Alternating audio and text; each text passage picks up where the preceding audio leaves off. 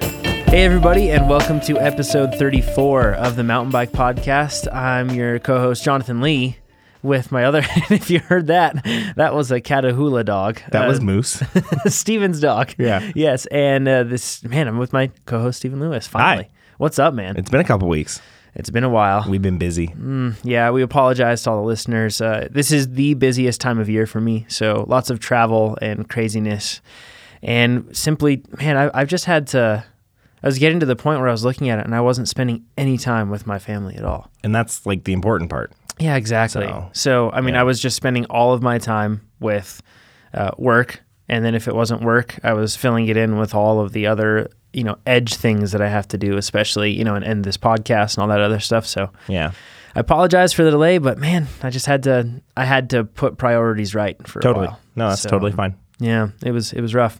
Uh, anywho, uh, but now hopefully we're going to be more consistent with some things now that the travel schedules drop down. Yep. Mm-hmm. Race season is pretty much over, but we've got uh, plenty of, of stuff to cover, and we're going to get back into some deep dives for y'all. Uh, Totally. a lot of people are requesting that we go uh, back into some details and Get some stuff. bike nerdery going on. Yep, yeah, they want it. So Yeah. uh, but Steven, this is the Mountain Bike Podcast. Where can you find it?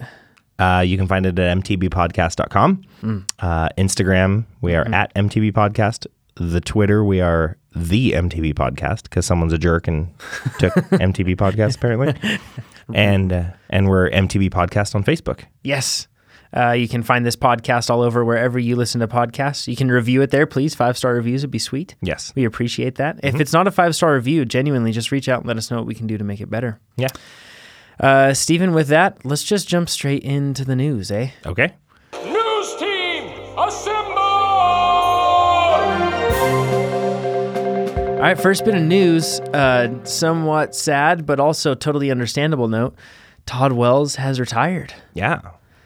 Kind of crazy. I know. Well, how old is he now? I mean, it's well, he's definitely he's due for it. I'm not sure uh, if he's. I, I believe he's still under 40, but uh, could be wrong there. Um, so I'm not exactly sure on Todd's age, but I mean, Todd's. It's just going to be crazy because cross country mountain biking without Todd, it's going to be a little weird. It'll be a different dynamic for He's sure. been a staple for for man for a long time. So, uh, congratulations, Todd, on an awesome career. Mm-hmm. Um, you've always been uh, a good sport about things, and you know, whereas you can think of different stories with different riders where perhaps they you know had questionable judgment or anything else like that. And I'm sure, I'm sure Todd's you know made mistakes, anything else, but Todd isn't known for that. Todd's Todd's always even keeled and, and keeping things well measured, and so uh, a solid person as well as a as an incredible racer. Yeah. So uh, he's going to be going into, I believe, he's going into the the finance business. So uh, Oh. mortgage Okay. uh, sales, I believe. So I could be uh, wrong on that, but I believe that's what I read. So and he'll be doing some more racing, working on his Grand Fondo as well, uh, the dirt Fondo, I believe that he does. So Okay.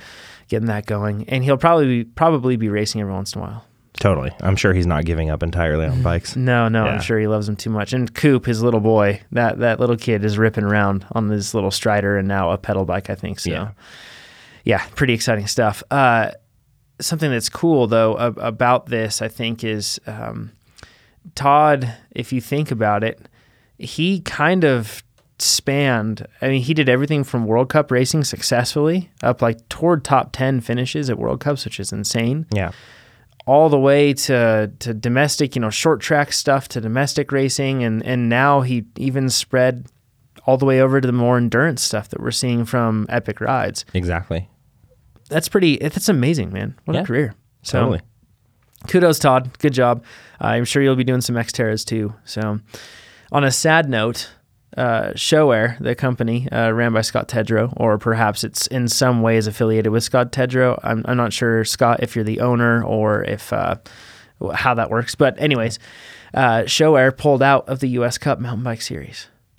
Wonder, did they explain why? Uh, yeah, it's. I think that it's because they're reallocating their support to the U.S. Cup Cyclocross Series from now on. Okay. So that that makes sense. Yeah. And they're still supporting racing, which is really cool. But that is it's kind of a bummer. So permission to speak freely, Stephen? Absolutely. Okay, thank you. Just give me your five bucks like normal and you can speak however you wish. Okay, sounds good. Uh, Yeah. I feel like, you know, f- rewind to three years ago, and there were rumors of the U.S. getting a World Cup at Benelli Park, Yeah. Uh-huh. which was a little strange because uh, why should Benelli Park have a World Cup, right? Yeah. Now it's, pr- it's if Los Angeles gets the Olympics, which I think they were awarded that. That's the likely venue for cross country mountain biking, by the way. But so that's a Okay. little sad. But Yeah. anyways, i- if anybody's been to Benelli Park, they know why I'm saying that. It's not exactly uh, a natural mountain biking course. Yeah. It's got steep, punchy, brutal little climbs, but it's like a bike path, basically. The single track is just not tough. Um, it's not very exciting. They end up stacking up some logs in a spot and like some rocks, and that's the technicality in like two spots. It's not great. So the, Scott Tedrow was dumping in a ton of money into this series. We had live streaming, we had helicopters, we had like all this crazy stuff. And and I feel like we kind of got the cart ahead of the horse because the racing itself wasn't that great in the sense of like the course and all that stuff. But Scott was doing the best he could, I think, to to get the series some exposure and everything else. But the whole industry kind of just became dependent on Scott Yeah. he was floating the industry, so to speak. The Ride Biker Alliance team, the Show Air team, the everything else. He was supporting the majority of the riders. He was supporting the whole race series. He was doing everything like that. So when Scott pulled out after they didn't get the World Cup and Scott had dumped a ton of money and time in, he- they pulled out and Yeah. I don't blame him. Yeah, of course, which It's- we talked about on previous episodes. Yeah, yeah, that's totally okay. Uh, but the problem was, I think the whole industry kind of became dependent upon him, and then as a result, we are now in this spot where Showair's pulled their money out of the XC racing and into cyclocross. Now we're without a series entirely. Yeah. And and who's at the reins at this point? That's the big thing. I don't What's even going know. on? I don't know if anybody knows. I mean, the Pro XCT series is still around. Yeah. And it would be cool to see that pick up some more momentum because I like that. Um, and I don't know if this is intentional, but I like the locations Okay. better for Pro XCT. Yeah. It's more natural. Except Yeah. for Benelli Park. Well, that was a U.S. Cup, but I think they did also make They that did do a Pro XCT. XCT course Yeah, then, I think it overlapped. They shared. So yeah, yeah. I don't know. Uh, anyway, it's it's uh, it's kind of a turbulent time for cross country racing. Mm-hmm. Yeah. I know a lot of people are always you know saying cross country is dead. Well, it's the closest it's been to having a flat heartbeat right now, Yeah. and th- it's not that it's going to die and go away. No. It won't. It'll just still gonna be change here. It's just somehow. changing. Yeah. And it's changing at the racing level, but it's also changing at the team level. Uh, the ride biker team's done. Yeah. From uh, from what I understand, so that means no more of that. Um, I'm not going to say any other names and sponsors because I don't want to get anybody in trouble beforehand. But uh, I know of multiple top cross country racers in our country who are not going to have the same team anymore because the team's just gone. Yeah. So uh, I think we're going to see some consolidation of teams and some, you know, common, you know, riders racing on the same team. I think that we'll see uh, perhaps some research, or I, just- I should say, some new teams coming up, or new companies, or something else getting involved and supporting athletes. Yeah. But above all, I think that we're going to see less teams and more individuals being sponsored. Yeah. And basically, that's going to be because a team has a hard time promising a lot of value through a traditional model, but an athlete can promise more value through, you know, non-traditional models through, you know, actually creating a brand and and engaging with people through social and everything else and Yeah. creating valuable content for people. I think that they'd then be able to get more value that way. But a team in most cases doesn't do that. Yeah. So I don't know. They're going more of the way of the ambassador and athlete than teams. And that's been happening for a couple of years now. So, yeah. So look for that to change. yep. look for that to change. Uh, next bit of news. This is exciting stuff because it's all local to us. Downeyville now has a very long trail. A very long trail 7,000 feet of continuous descending. Yeah. Holy Crazy. cow. Yeah. It goes from the Sierra Buttes, from the top of the Sierra Bu- Yep. Buttes, right? Mm-hmm. Uh, then it ends up working its way down toward Downeyville. Mm-hmm. Uh, and then I, don't, I still haven't ridden Downeyville. I know. We need to go seriously. It's, really bad. Yeah. I still haven't ridden it. Um, it. They call it Tower to Town, but it works its way all the way down eventually to town in Downeyville. Um, but it's interesting because it's it's basically opening up some trail that, that used to be closed down, Yeah. um, namely the Packer Saddle area and then the trail that they call Baby Heads over there, Mm-hmm. uh, which is going to be cool to see. So they've done a lot of work. They've also worked over, uh, or they're planning on putting in some new trail in the, the that nearby region, Yeah. like Mills Peak, Gray Eagle, Blairsden, Portola, that whole region. They're looking at putting in some new trail there that would connect all of those communities. Yeah. If you can, go onto Facebook, look up Angry Single Speeder or Sierra Buttes Trail Stewardship. Actually, that's probably the best one to look at. Sierra Buttes Trail Stewardship. Go on there, look at it, and please, there's an opportunity and a link for you to send an email and just send a quick email. I sent one off, took me less than five minutes, and I basically said, I told them, I felt like them adding these trails would be a massive gain to the region, to the s- communities there. It would connect them for people that are coming in from out of region that are looking to spend money in hospitality, in food and lodging, and entertainment, everything else. Yeah. And they're the type of people that you also want in your town because they care about keeping places beautiful. Exactly. So that was basically it. That's all I said. Yeah. Uh, you can use my words more or less, even, uh, but send that email uh, because they need to know that uh, people are supporting and wanting that. Yep. So that would be really helpful. But man, that's a long descent. It is. 7,000 feet. Yeah. That's a lot of descending. Totally. Uh, last bit of news. This isn't really news, but I wanted to share it. This, their Bell Helmets did a video on John Tomac that was awesome. I don't is know that if you Eli saw this. Tomac's dad? Indeed, it is. Oh, okay. Have you ever heard of him? No. Nah. What, what did he do? Yeah, he's uh, quite the mountain bike legend. If people if people don't know, uh, he ended up he became pro, and in this video he talks about it. He went from Cat Four on the road to pro on the road in one year. He was over in Europe racing the next year for Team Seven Eleven. It's crazy. It's crazy, man. Racing the Giro d'Italia, did all that stuff. Uh, ended up going over to mountain biking uh, because he Mountain was tired biking's of the- better? yes, yes, it's better. He was tired of the doping on the roadside, all that business. Mm-hmm. Yeah. Uh, anyways, check this story out. It's so good. Uh, it's a short video. It's got gorgeous videography. He still rips Yeah. too. They had like, I love how they didn't like try to show that off, but there were just moments where I was like, oh wow, what he just did right there was awesome. Like small little moves that you can tell the guy still has crazy skill. I've heard Eli say that he has a pretty like um he still has some sort of asthma Okay.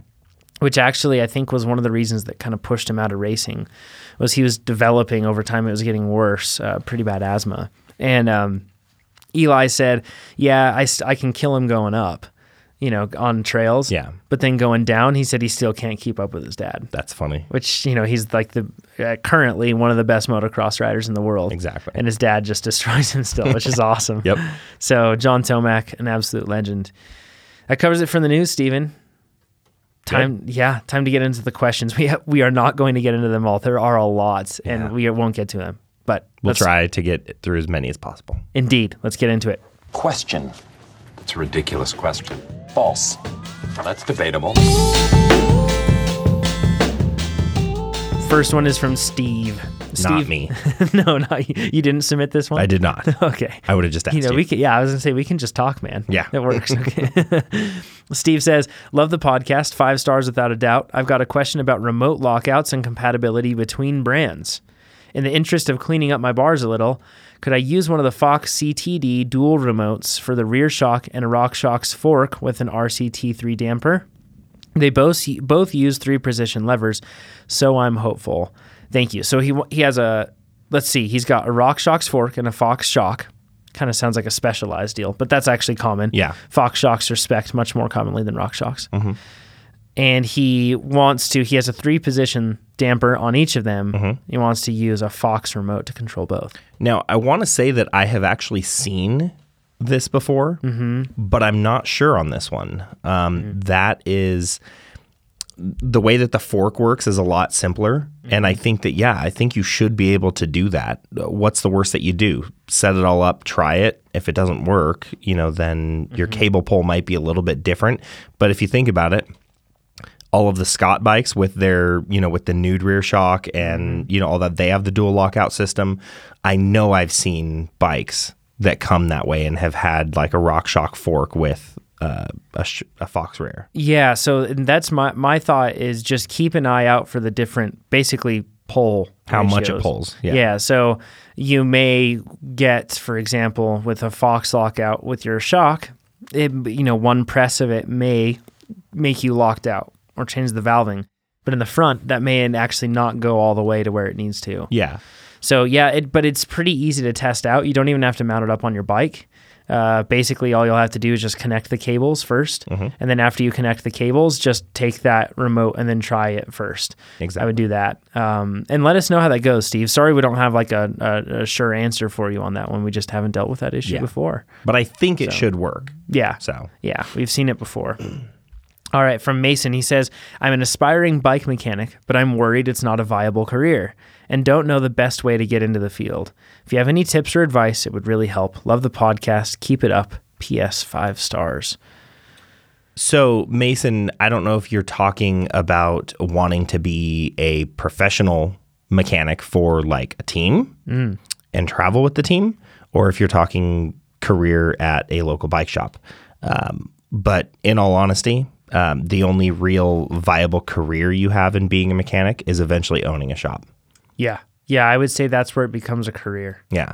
You're, you know, the traveling mechanics don't make a ton of money.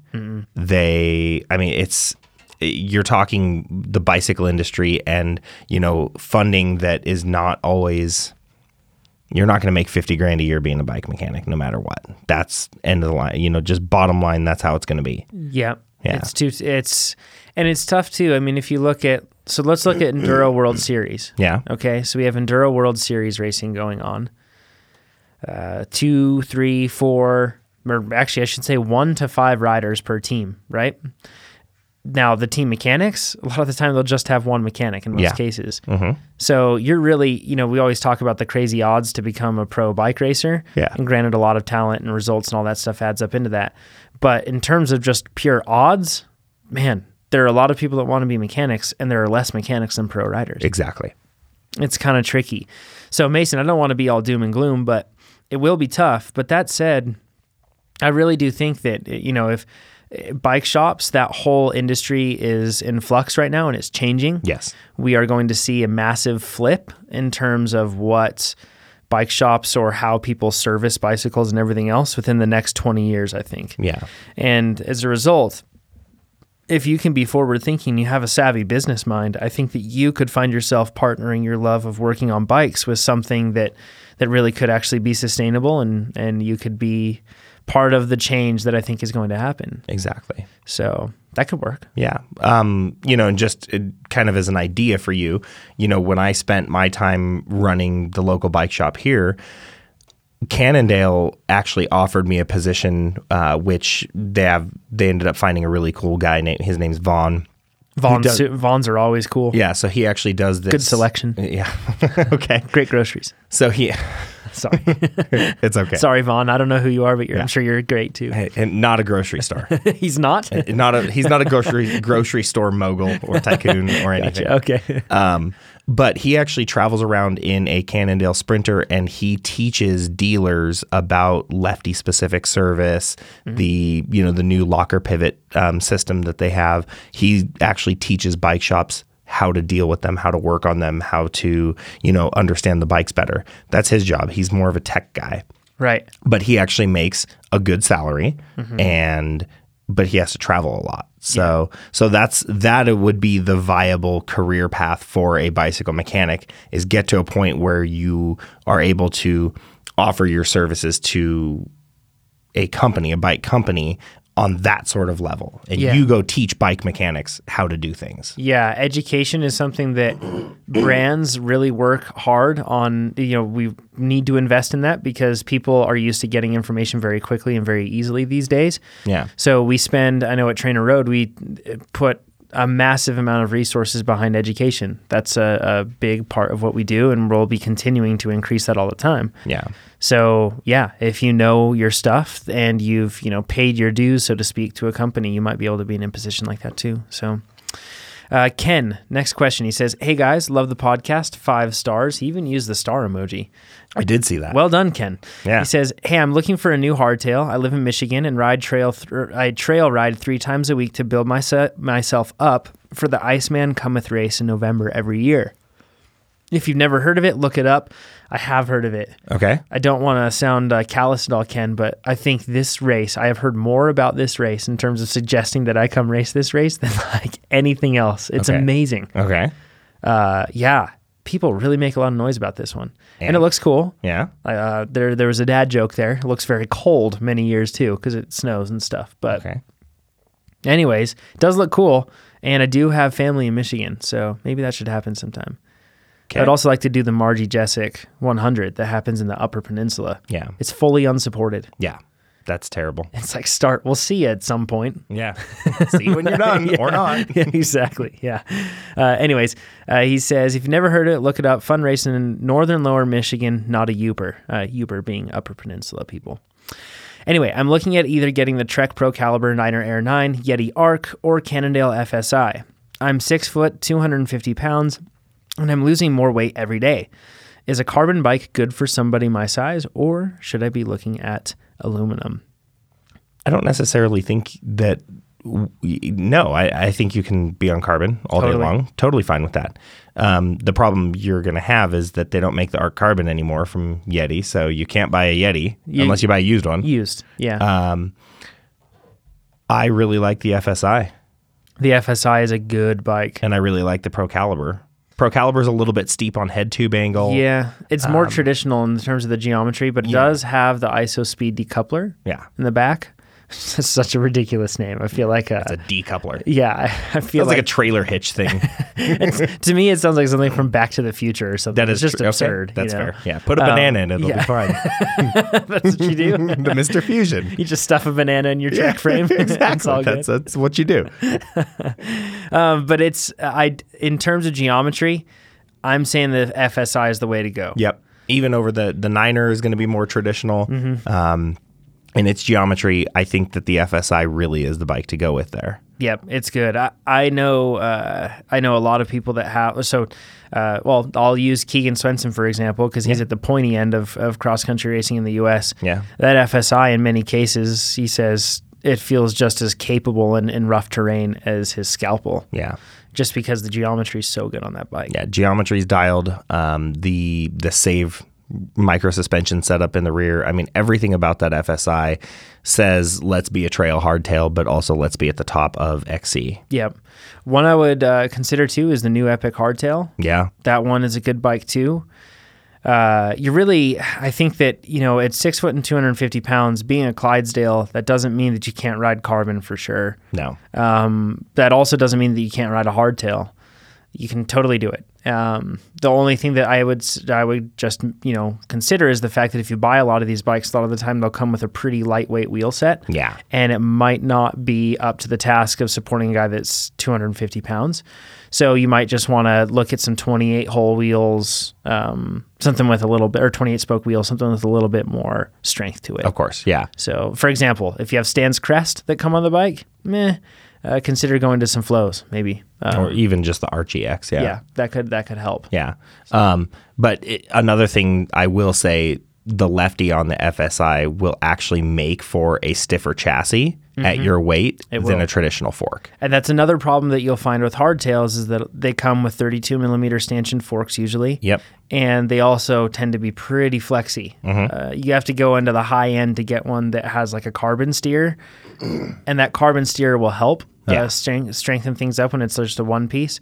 If you have an RS1, then yes, that thing will be stiff up front. Yeah. But it's still not as stiff as the lefty. Yeah, the lefty is, is- the stiffest one. Absolutely. So that's another vote, I guess, another drop in the bucket for the FSI. So Clydesdales, do not fear carbon, embrace it. And do not fear lefties. They're amazing. Yes, even though it suffered a terrible fate where it lost half of its ness, its existence. ness? Yeah, yeah, Half of it's nis. half of its ness. Okay. Uh, Andrew Shredden, that's a great last name. Yeah. yeah. Uh, just finished listening to the first time, or for the first time, y'all's podcast is awesome. Thank you, Andrew. Danish last name, by the way. Ah, yes, Danish, of course. Yeah, I Fa- love Danish. Famous last name. Yeah. Yes. He says, so much good content. My question is about the current crop of rim widths and tires. Even though you see bike companies specking the 21 to 25 millimeter rim width wheel sets with tires between 2.1 and 2.3 inches wide, most of the new aftermarket wheel sets you can buy start at 28 millimeters and go all the way up to the high 30s or low 40s once you start getting into the plus tire sizes of 2.8 to 3.2 inches. It's so confusing. Yeah, talk And Uh, yeah, it really yeah, is. It man. really is. He says, So now to my actual question. if I'm wanting to run tire widths between 2.4 and 2.6, what is the optimal internal and external width for the wheels? Ignore external width, by the way. Yeah, d- it doesn't matter. External width doesn't matter at all. Yep. Unless it's like uh, external width, it's like plus, you know, 15 millimeters from the internal width. Yeah. Then you're going to have some some weirdness. That'd be awkward. that doesn't exist. Can I even by the clear way. the rim on this bike? Don't mind the tire. yeah, exactly. Uh, so he says, uh, uh, bonus question What tire width do you guys feel is best for all around riding 2.4, 2.5, or 2.6? He says, I ride around the triangle area of North Carolina with a few trips a year to Pisgah, Brevard, DuPont. Also, I'm not at all conservative with line choice, if that helps answer the question. Good. so EXO is your friend yes, or double down. or Casey. double down. Yeah. Yeah. Um. I- honestly, for your, I think your your proper width is going to be right around 2.4 for just good all around riding. 2.4 for front. You can go narrower in the rear. You know, a 2.3, 2.35, whatever. Yeah. Um. Even down to a 2.25 if you had to. if you're doing XC stuff, Yeah, if you're doing XC stuff, 225 is fine. Yeah. So in your XC stuff, 25 millimeter internal rim width is about what you should be at 23 to 25, Envy just released their new, they announced them a while back, but they are now available on their site. the new 525s. Yep. Uh, spoke with Jake Pantone and and and actually got to meet the CEO of, Sa- of Envy, uh, Sarah, which was Oh, Yeah, awesome. Sarah's, yeah. Female-driven company that is so rare Mm-hmm. in the in the cycling world. Yeah. Um, but she does a fantastic job with that. I mean, the brand, obviously, as everybody knows, is awesome. Everything. Else. Anyways, Yeah. I I, uh, I digress. They now are out, and their their wheel is a 25 millimeter internal Yeah. width. Um, and then as far as your, you know, trail and enduro where you're using a 2.4 to 2.6, Mm-hmm. your proper width should be more than a 26 Yeah. up to about 28? 30. Yeah. 28 to 30 is your is your sweet spot. Yep, and and touching back on on envy, just touching uh, because they have a really clearly laid out that even declares the rim width in the name now of the Yeah. product, which I like. Yep. And we're talking internal uh, rim width, but they have the 525 for XC. Yep. Mm-hmm. Then they have a 630.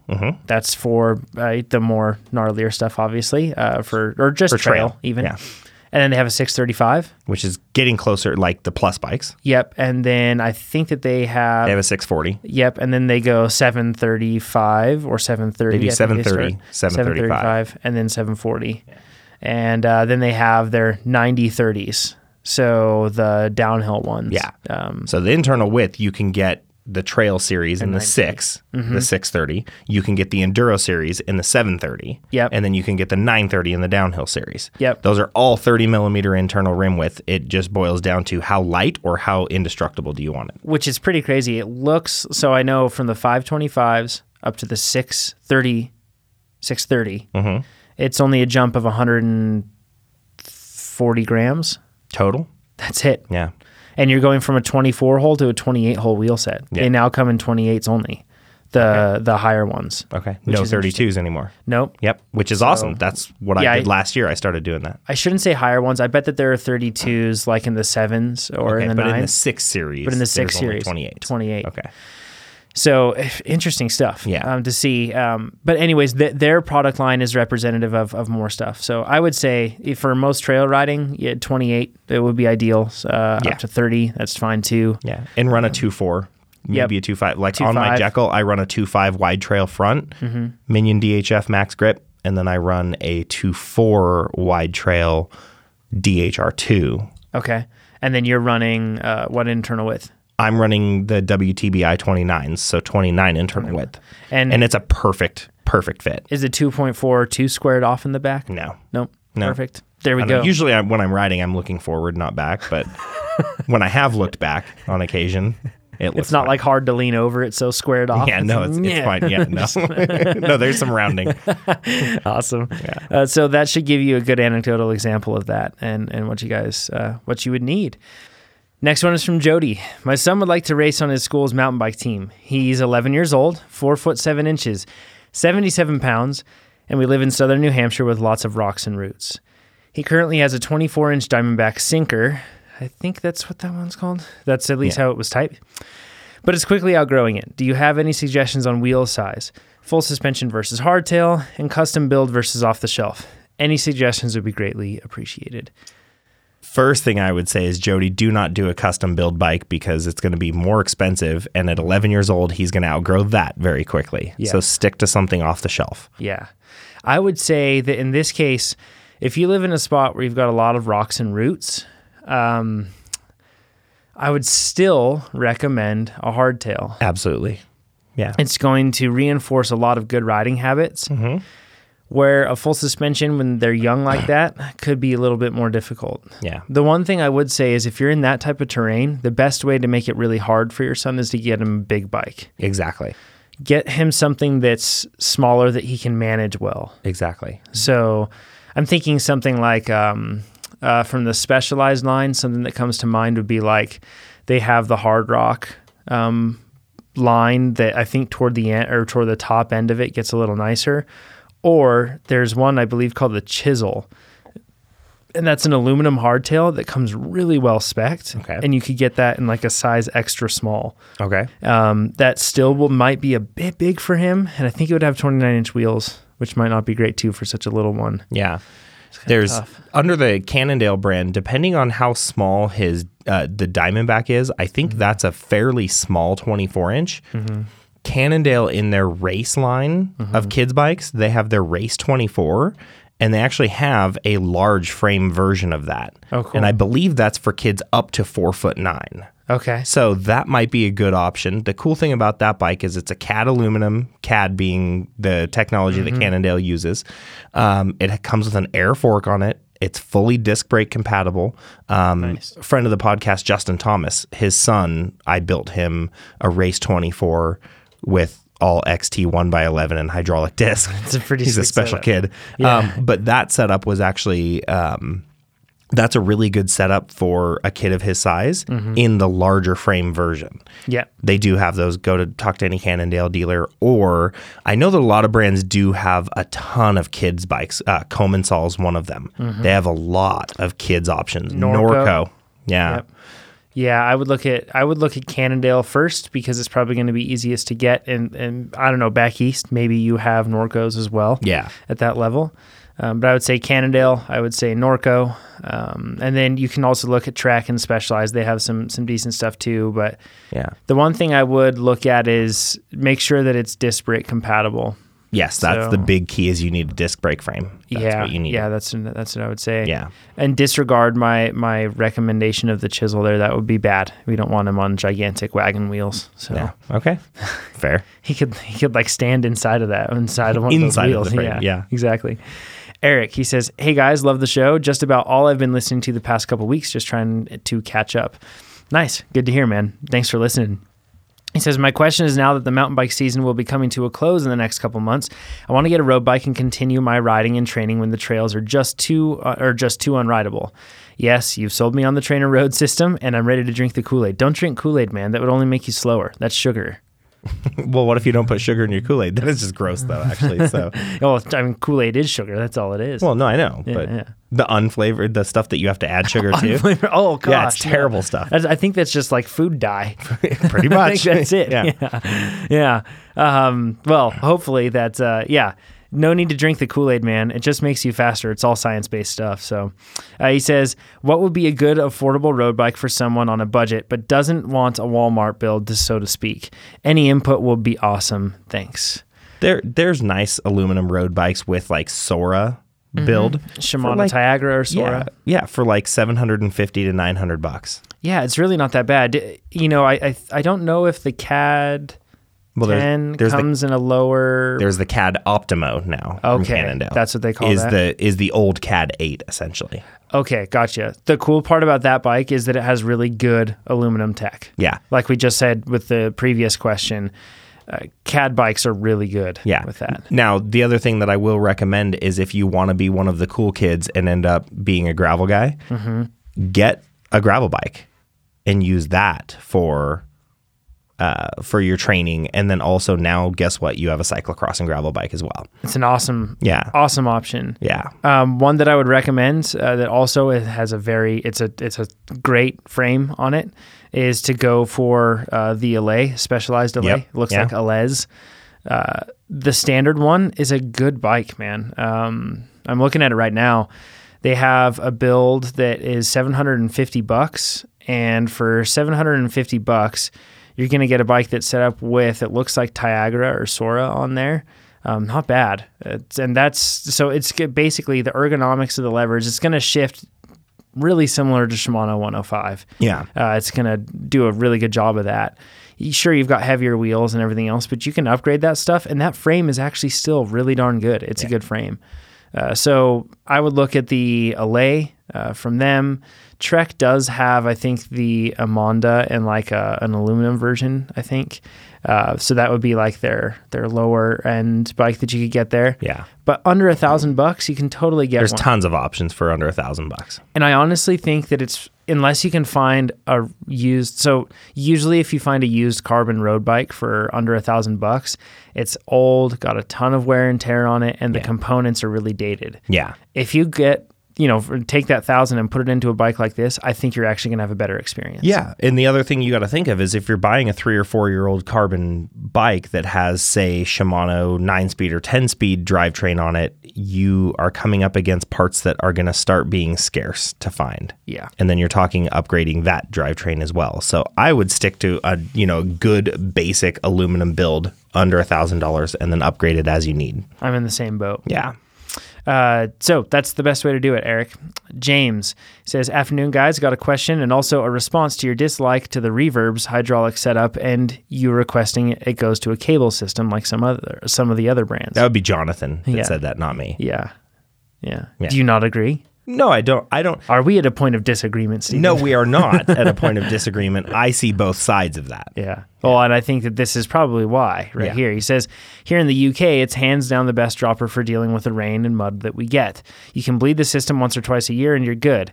But the cable ones, even with all the internal cable routing, still get messed up with the mud uh, dead quick and are a real headache. Yeah. My problem is not it has nothing to do with the the cable actuation being um, you know getting gummed up with debris. My issue is that in the middle of a race, if you happen to snag that reverb hose on something or crash or whatever and you rip that out, it's very fragile and it will be not necessarily a race ender, but it'll take you out of contention for anything. It happened to me at Downeyville. Oh. Yeah.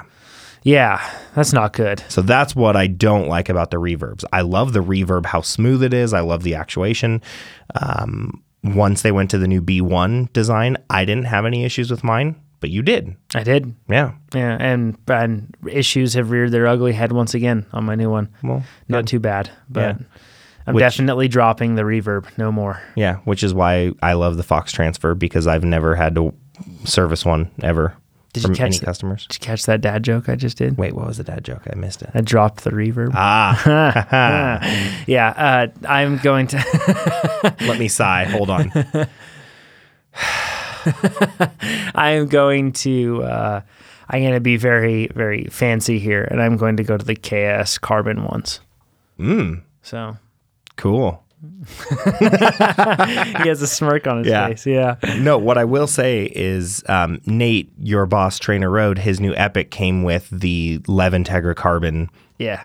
with a ridiculously light seat. Yeah. And his, when I pulled it out of the box, the seat was already attached to the seat post. Yeah. And even with the little baggie of hardware, that setup was lighter Yeah. than my Fox Transfer 150. I was like, holy cow, this thing is light. Yep. So I'm switching over. We'll see how Um, we'll see how long it lasts though, Y- Yes. because it is a KS product. We This is the don't know if question. it'll At live. least, at least you can now adjust the air pressure yourself. on 2017s. Castners, Yeah. yeah. Yeah. That's really nice of them to finally make that happen. Yeah. Yeah. Um, oh, wait. My air's low. I have to ship it back to you. Yeah. Cool. That was a pain. Thanks. Yeah. So uh, yeah. I'm going to switch over there. XTR or going from levels over to XTRs and Yeah. doing that. Yeah. You're doing it all. Yeah. Yeah. Yeah, must be fancy. So uh, he says, on to my question. Over the last couple of years, I've been enjoying my enduro racing more and more.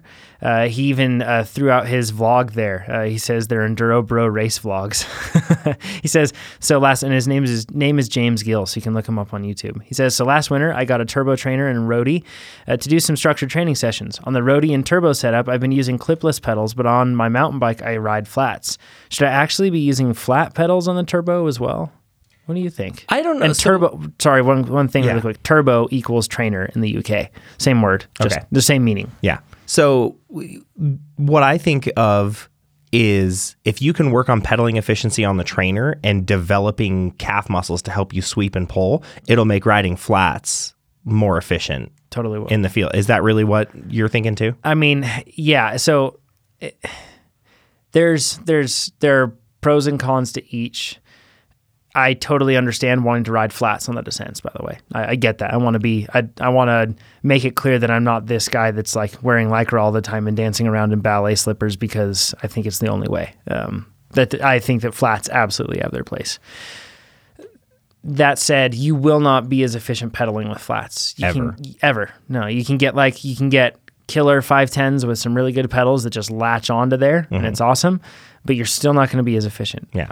I, I think that it's, if you find that you are getting on your flats and then when you are pedaling, you are falling off, you are losing, you know, you're, you're gumming un, or your, your shoe is falling off the pedal when you're pedaling, then yeah, then you can see that you've developed a pedaling or a pedal stroke with clipless pedals that isn't great for flats Yeah.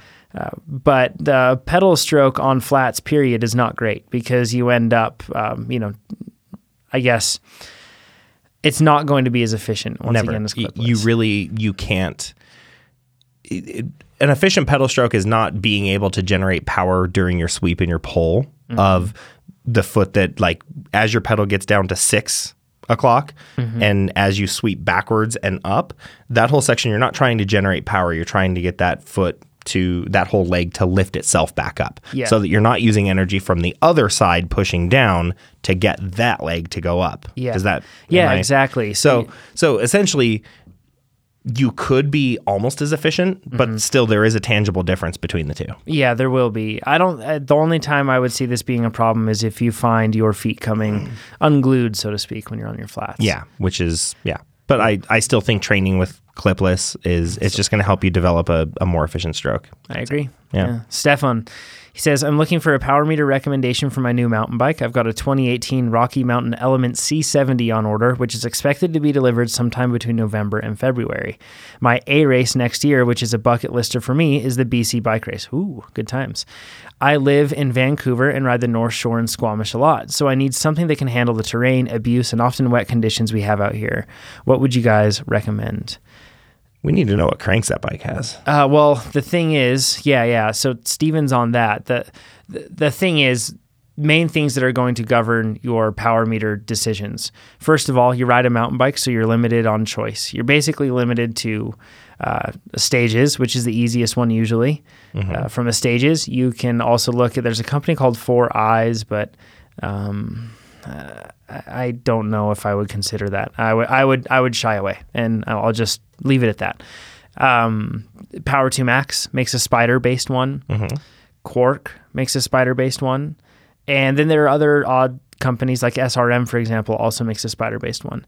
With SRM and Quark and Power Two Max, you are going to guarantee yourself and stages, all of them. You're going to guarantee yourself good power readings. You don't have to worry about that. Those are all well-known brands, and they're going to do a good job uh, people that talk about left right power and that being a necessity, I think that's uh, blown up. That's uh, not necessarily needed. Most people, if they say, "Well, what if, you know, what if I have an imbalance? What do I need to work on that?" You're not gonna. Are you gonna press harder on one leg as a result? Like that's not a good way to make yourself more efficient on the bike. Yeah. So everybody's going to have a natural imbalance to some degree. And sure, Totally. you might be able to train that perhaps with some type of mobility training and work in the gym to a certain extent, but it probably in the end isn't going to make you a more efficient pedaler. That's just how your body's built, as long as it's not like a plus or minus 5% or more that you're having on an imbalance. So as a result, I think a stages is great. Weather sealing, I haven't had a problem with my stages weather sealing uh, at all. Uh, on my cross bike, I've ridden that thing in. I thought about it the other day. I've ridden that bike in rain more than dry Yeah. because of all the because I use it as like my rain bike. If it's like a road ride, I just bring that out because then I have disc brakes and I have all that awesomeness. Yeah. That's much better. Did you use that bike when you went on your Everesting ride? Uh, no, Oh. no, uh, I did. Should I tell you about that? No. I did use it going up Mount Akea last You did, week, yes, though. yeah. and uh, with a 26 tooth 26. canine. It was so freaking cute. it's a tiny little guy. It's like a bottle cap. It really was a bottle cap on a ch- like on a crank arm. It was great. Yeah. super tiny. It's like but- you know e-bikes how they have like that little 18 tooth. yeah, That's yeah. kind of what it looked like. Yeah, exactly. Yeah. Um, I think at that point we quit calling it a chain ring and we call it like a cog. At that point, Yeah, we should call it a cog. Yeah. BMX bikes use that in the rear. Yeah, exactly. Yeah. so, uh, anyways, I, the Stages is awesome. Yeah. I can't recommend it enough. It's cheap. Stages is a company. I, I, they are an awesome company. Mm-hmm. Yeah. They're like uh, they're riders first, and they put in a lot of time and focus onto making sure that they test their stuff with riding instead of just you know in laboratories. They do both, of course. Quark is another awesome company as well. But once you get past the fact that you're limited on choice on mountain bikes to those brands, then it gets into crankset standards or cranksets, what you have, and clearance. Yep. Those are the two the two main things. So uh, the Rocky Mountain, the Attitude Carbon 70 in their their Shimano Element C70. Sorry. Oh, the Element C70. Okay, Yes. so totally fine. Yeah. So uh, with the C70 Shimano build, Yeah. it comes with race face turbine cranks. So you can literally just buy race faces um, cinch 30 power meter, Yep. which is the spindle. Yep. Done. Problem solved Yeah. um, on their the uh, the SRAM build that's going to come with X01 Eagle, you're now talking Eagle specific SRAM carbon descending cranks. Yeah, and in this case, what you've got uh, there is you could replace either one of the crank arms with the stages with the stages carbon arm, But it's going to be an XO. which is fine. Yeah, which is fine. It's just It'll not gonna mount match. up. It just won't match. Yeah. um, but that's okay. Yeah. uh, you're letting the world know you have a power meter, so you're putting yourself above everyone. Uh, Exactly. I'm just joking. You're better about than that. Yeah, or you can get a Quark power meter. They Mm-hmm. make a Quark Eagle power meter, and that thing is pretty. And I will say the thing about the Quark is that I do get less errant moments of data with the Quark on my road bike than I do with any other power meter. Okay. They're really good. Okay. And Quark as a company is also another really solid, good company that understand riders. Um, Okay. the race face one, I forgot to mention that. That one is actually made by a company called uh, Zwat, uh, Team Zwat, I believe is what they're called. ZWATT. Yes. And they make a good power meter, and they basically white label power meters for a few brands. Mm-hmm. Yeah. And this is one of them with Race Face One. Yeah. Yeah, it's a good power meter, and it's something that you can trust. So, uh, yeah, I mean, you, you're you're spoiled spoiled for choice there a bit. I would say that I would stick to a stages or a quark if I were you. Mm-hmm. If that's you know if that's what's going to work. If you have those stages or those race face cranks though, that can work too. Totally. All right. Uh, last one is from B Gizzle. Interesting name. He says, "Great podcast, five stars on iTunes." So I just joined the Yeti tribe. Welcome to the tribe. Uh, as a fellow tribesman, I can say that. Steven's over here just looking out like he's out in the cold. Yeah, it's okay though. what? Are you looking for a thought you- rebuttal? No. no, I I'm thought, good. I thought you were going to say something else. No. All right, moving on. Waiting for his question. I come from. I, he's he's bitter about being outside of the tribe. no, not at all. So it's okay. Doors always welcome. It's an inclusive tribe. Yeah, that's fine. I just can't go to the tribe gathering. It's okay. You can. You just have to get a bike. That's all. all right. He says, I came. I come from a road cycling triathlete background. What are the rules on wearing Yeti specific gear? Hmm. I know you guys are very particular about colors on bikes, so I figured you had an opinion on this. I don't want to be, and he says in quotes, that guy. Well, don't wear a Trek kit. That's probably rule number one. Nothing with the specialized logo on it. Yeah. So you're talking about matching. And what what are you getting at here? What's I'm- the principle? Well, I'm getting at cross branding as far as, you know, you don't want to be like, oh, I'm in my specialized kit on my Yeti ASR Mm-hmm. Yeah. or whatever it is. Yeah, yeah, that Whatever makes bike you have. Yeah. Uh, you wear your Cannondale stuff now that you ride Cannondale. Yeah, I write. This makes I, I- sense. I, wear s- I wear some Cannondale stuff. I actually have um, some of the older Cannondale gear from you know when CFR was around, Cannondale Factory Racing. Yeah. Um, I have a lot of my Ride Biker Alliance stuff from the regional team that I raced on in enduro. Um, but I also have a lot of Mavic gear. I also Yeah. have a lot of the the new um, Sombrio gear, which is one of Cannondale's lines under the Segoy brand Yep. and you know they've got some really cool trail gear that I like. Um, I don't really follow. I just won't wear any of my Yeti gear while riding my Cannondale. That's just that seems awkward to me. Agreed. Now, I think that, uh, yeah, it's totally okay to wear specialized gear on a specialized, Trek gear on a Trek. Does Trek even make mountain? I don't even know. Mm-hmm. No, no. I think they just make Lycra. I don't know. Uh, but, or Yeti stuff on a Yeti, totally cool. Yeah. Uh, whatever you want to do. Um, I think that, that that looks fine. And it, it doesn't look pretentious like you're trying to be like a pro factory racer. I, Yeah. at least I don't see it that way. I think it's just fine um, especially because I'm thinking like for now, or just off the top of my head, the specialized stuff and the Yeti stuff, it's really high quality gear. Of course. It's not like they're just white labeling some cheap gear. Like they put a lot of work into that. Like my uh, Yeti stuff that I have, they're for for just like trail riding, the Yeah. baggy stuff I have, so nice. Yes. It's, really good stuff. really good stuff. Yeah. So yeah, I, there's nothing wrong with that. I will say though, one thing that grinds my gears a bit, Stephen, All right, Peter. Uh, is when Family Guy reference if you didn't get uh, I- that one. No, I didn't. Yeah, I've not. Oh, I don't want. okay. Yeah, I haven't. Uh, Never mind. okay. Carry on. Yeah. So I would say that if you are wearing Mavic shoes, Okay. I do like seeing a Mavic helmet Okay. with that. Okay. You know what I mean? Sure. Like specialized shoes. I also like seeing a specialized helmet, and I break this rule by the way I always break this rule too. because I use specialized shoes and then I use uh, a POC helmet. Mm-hmm. But I use specialized shoes because my feet are terribly fussy, like the rest of me. You use women's I specialized shoes. use- Let's be clear, they're shaped the same as men's. Okay. I'm- yeah, sure, bud. Whatever. Yep. no, uh, just because I wanted the white color, but um, the you know it's it's something that uh, it's obviously doesn't matter, but I think that it just looks proper, Yeah. No, you I can, I, match. if you can, yeah. especially with Mavic because they have the signature yellow stuff. Exactly. And I have a- all of my Mavic shoes are ridiculous yellow and black, but I don't match Yeah. my helmet. Not needed. Um, though also another thing, uh, matching helmets and glasses. Uh, really, Oakley now makes their own helmet for road. Mm-hmm. Okay. so I get that. That Yeah. looks good. You can wear Oakleys with pretty much anything. Uh, that's Yeah. just fine. I guess. But it does look weird when I see people wearing like, um, uh, a, for example, they'll be wearing uh, Smith glasses, but and then they won't be wearing, and then they'll be wearing something like I don't know, like a POC helmet with their Smith glasses. Seems Or weird. Troy Lee helmet or something. Yeah, well, Troy Lee doesn't make glasses, you know. So, Oh. but you know, mixing and matching glasses and helmet brands that make both. Oh. Okay. You know what I mean? Okay. I do. Are we getting into just pretense? This I think ridiculous we're and- getting a little bit pretentious. okay. Let's get out of this Because then. we just started talking about Oakleys, and I just went off to thinking like gas cans and diesel bros. And, Yeah, you know. yeah. Roll coal, brother. Yeah. Anyways, wear whatever you want. Yes. And if you want to wear Yeti gear when you're riding a Yeti, that's cool. If you want to wear specialized gear riding a specialized, that's cool. If you want to not do that, that is also cool. Yeah.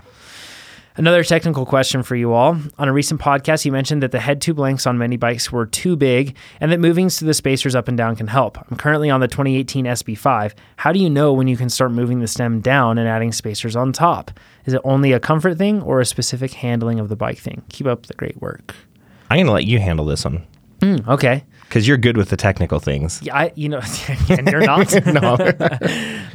so I, I do like a low stack height. Yeah. This is true. Yep. Uh, I have a my the head tube on my ASR on my Yeti ASR is like uh, it's like a stack of quarters. Yeah. it's super short. Yeah. So, um, anyways, it, it is a handling thing first and foremost. Of course. That's how I view it. And uh, sure, that that can come at the cost of comfort or efficiency, so you have to balance that. But basically, bikes and the SP5 has a tall head tube. It, yeah. and it does. And uh, so, what you'll want to do in most cases with that, in almost every case, is you're going to want to run the lowest amount of stack possible. That usually is going to mean no spacers underneath the stem. Mm-hmm. Uh, that might even mean going to something like the new uh, slam that stem or slam that stem or the new Cane Creek slammed uh, top cap. Yeah. I shouldn't say top cap, but bearing cover on the top to allow you to get even more drop. And the reason for that is you're basically just trying to lower that uh, anchor point at which you then uh, it pushes your weight forward on the bike for climbing. it's just going to put more weight on that front wheel when you're turning as well. Yep. Uh, and it- and it basically also it lowers you on your bike. Yep. Uh, and and that's always better. A lower center of gravity within reason. So. So that's why you would want to do that and move it down. The best thing to do is experiment with it. But when I say experiment with it, drop one spacer out and then ride with that. And I don't mean just ride around, but ride with that for a day, for a weekend, for a week Yeah. You need to actually understand what you're doing and feel the differences. It will change the, how that bike fits. Yes. Um, you may need to change uh, your saddle position slightly if it gets like if it's a severe change, but probably not. But if you're doing one five mil spacer at a time, making the adjustments, you should feel incremental change. And then you'll get to a point where, like, oh, I need to tilt the saddle forward a little bit, or I need to scoot it forward a little Yeah, bit. yeah. Let's say scoot forward. We were very strict on our tilts. Well, you know what I mean. Yes, yeah, Yeah. yeah. Jeez. Uh, the other thing to, to add to this is if you do the opposite of what Steven just said and you just went from, you know, instead of going five mil at a time, you went from stacked way up all the way down, there's a good chance that you could be feeling out of sorts and get tossed over the bars or something like that, you know, if it's a huge difference, if Mm-hmm. Yeah. we're talking like inches. Yeah. Um, but hopefully it's not that big. of a Yeah, difference. usually I don't think you know the thing is Yeti only includes 25 millimeters of spacers with all of their bikes anyway. Yeah. So unless your local bike shop decided to stack 50 millimeters of them, you've you know you're going to have about an inch to play with Yeah. at most, no matter what. There we and go. you will notice a big difference. Yeah, you will. uh, Steven, that's the questions that we could cover this week. Uh, we've got some business to take care of. We got business. Is business time.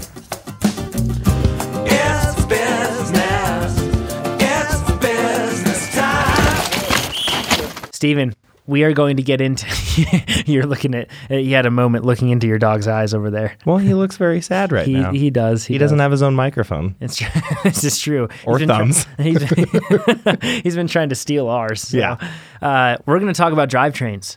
Yay! Get deep into these things. Uh, Yeah. We're going to cover all of the, the brands, cross compatibility, all the different strange things. We're also going to cover the hacks that you can do to your drivetrains as well. Yep. Uh, but first things first, let's cover the brands. Okay. Uh, there's one that makes fishing reels, Shimano. Okay. There's uh, one that is uh, SRAM. I don't know what else to say about SRAM really, but uh, They make terrible brakes and really good drivetrains. yes, a SRAM. Uh, there's another company called Box. we still don't know what they actually make yet. They're good. Yeah. I've I've only shifted it on like a little weird motor thing at Interbike. I've never ridden with it, but um, pretty good. yeah. And then there are there any other brands that are really notable that we should be talking about here? I don't think so. after 1987 no Yeah, let's just keep Yeah, it. no. Let's just keep it. Yeah, um, keep it to that. Uh, so those are the main brands. Mm-hmm. Box is one that's uh, we're not going to cover much from here on out, but just know that Box comes from the BMX world, but Mm-hmm. they also make some some mountain bike components.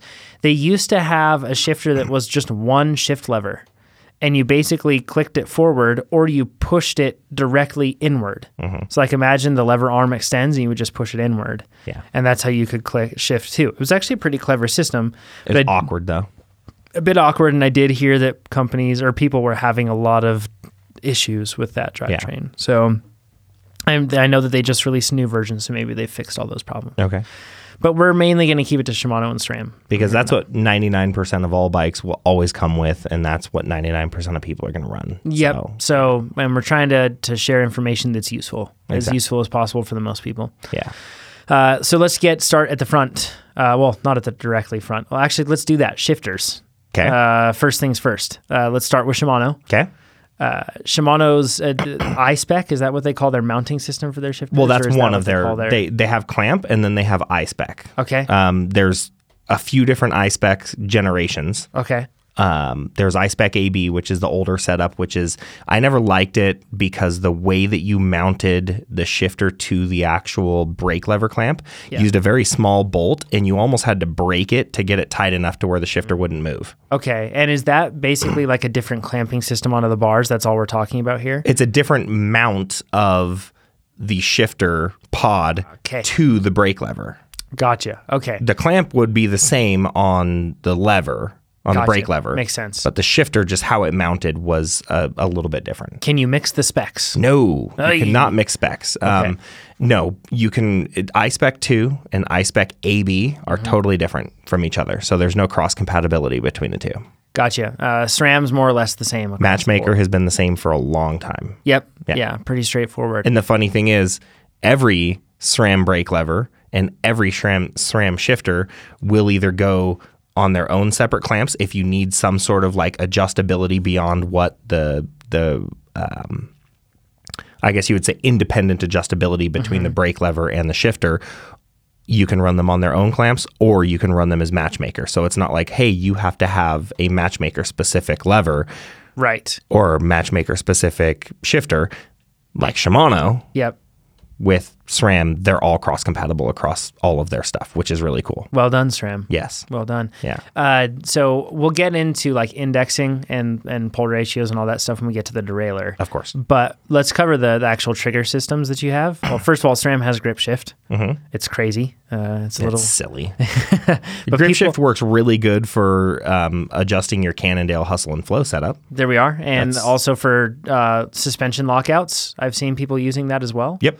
Um, eh, but and also people do like it, and especially over in Europe, it's it's more popular than it is over here in the states. I personally can't stand it because I keep very loose hands on my bars, Mm-hmm. and as a result, uh, you then have to like you know you have to grip on the inside of your hand to twist something to shift. I don't like that. Yeah, my not- hands move around a lot, and Not a huge fan. It also limits your, you know, your options in, um in like clamp on grips and uh, there's, I don't like grip shift at all. Mm-hmm. Yeah. Never have. they do, Shimano has something unique that SRAM doesn't have when you come to the actual shift paddles and their Okay. orientation. Rapid fire. Yes. Yeah. Well, can you explain the rapidness? So the way that that Shimano works is to shift into an easy gear, Mm-hmm. easier gear. You have your thumb shifter. Yep, which is like the long swing. That's rather the than big quick long press. swing. To shift into a harder gear, you can reach your thumb under and behind that and push the the release Mm-hmm. lever forward, or you can reach your index finger down the front of the handlebars and click it backwards, which is Mm-hmm. what I do. Yeah. I love that. I love rapid fire. Yep. That's how I've always liked shifting is because when you're standing up pedaling like in the middle of an enduro segment or, you know, a big fast climb It's and nice to you need to, be able grab to a gear, use- it's e- reaching under with your thumb to get underneath your easy gear shift to click into a harder gear is always a little bit harder. It's easier just to kick your index finger down and click it. You, all, you can also grab three shifts at a time. Is that correct? Uh, I believe so. On the XT stuff, y- I've XT used. and XTR, there should be three easier or double into harder gear. Like yeah, you can press that that that normally short click. You can press it through, and it'll do more. It'll in do one two or throw. three, yes. Yep. Yeah. Uh, Shimano or SRAM does not have that. No, so shifting into a harder gear is always singular on SRAM, but you can still click it fast, but you still have to do it click, click, click. Yes. That's times. on SRAM stuff. If I'm shifting into an easier gear, uh, t- with two presses of the lever, I can get all the way through um, one cassette, an 11 speed cassette. Yeah, the 11 speed was was four gears maximum. Eagle is now Oh, Eagle. five. Yeah, it's five. Yeah. So so it's two, pretty much. it's really to do the full range, you do have to end up doing um, three poles, but still. Yeah, yeah, that's how that works. So um, that's that kind of more or less covers shifters, right? Yeah. Yeah. And what you're going to pay for in all shifters is smoothness of actuation and how it feels. Mm-hmm. XT versus XTR functionally are going to be identical whether it's 10 speed or 11 speed.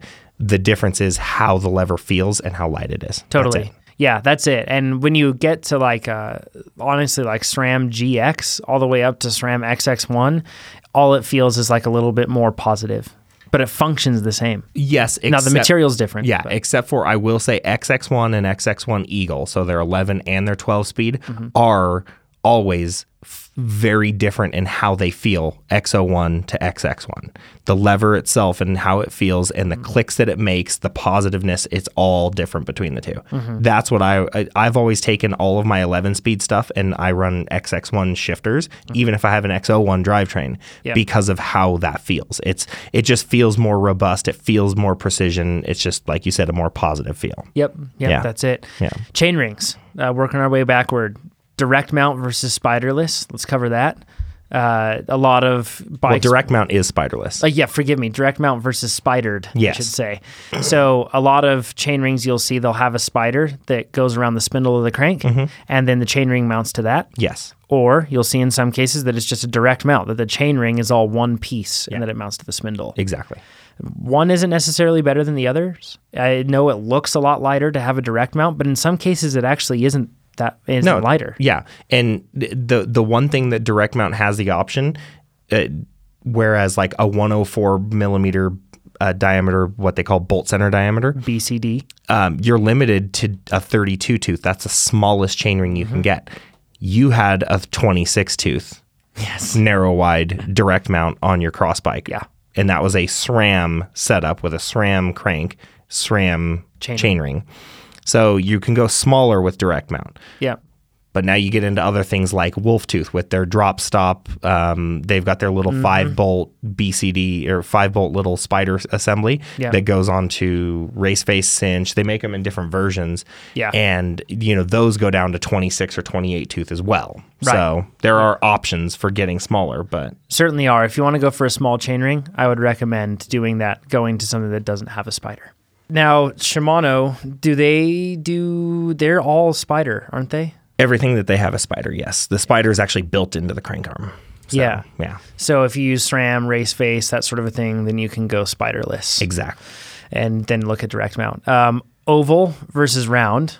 We'll We've cover done that. this over so many times. We have. Yeah. Uh, it's a thing that we're seeing now. SRAM now makes oval. yes. Uh, we're going to see more OEMs probably make oval as things go on. Of course. Um, just as it being an option. Once again, just recapping with oval, oval chain rings.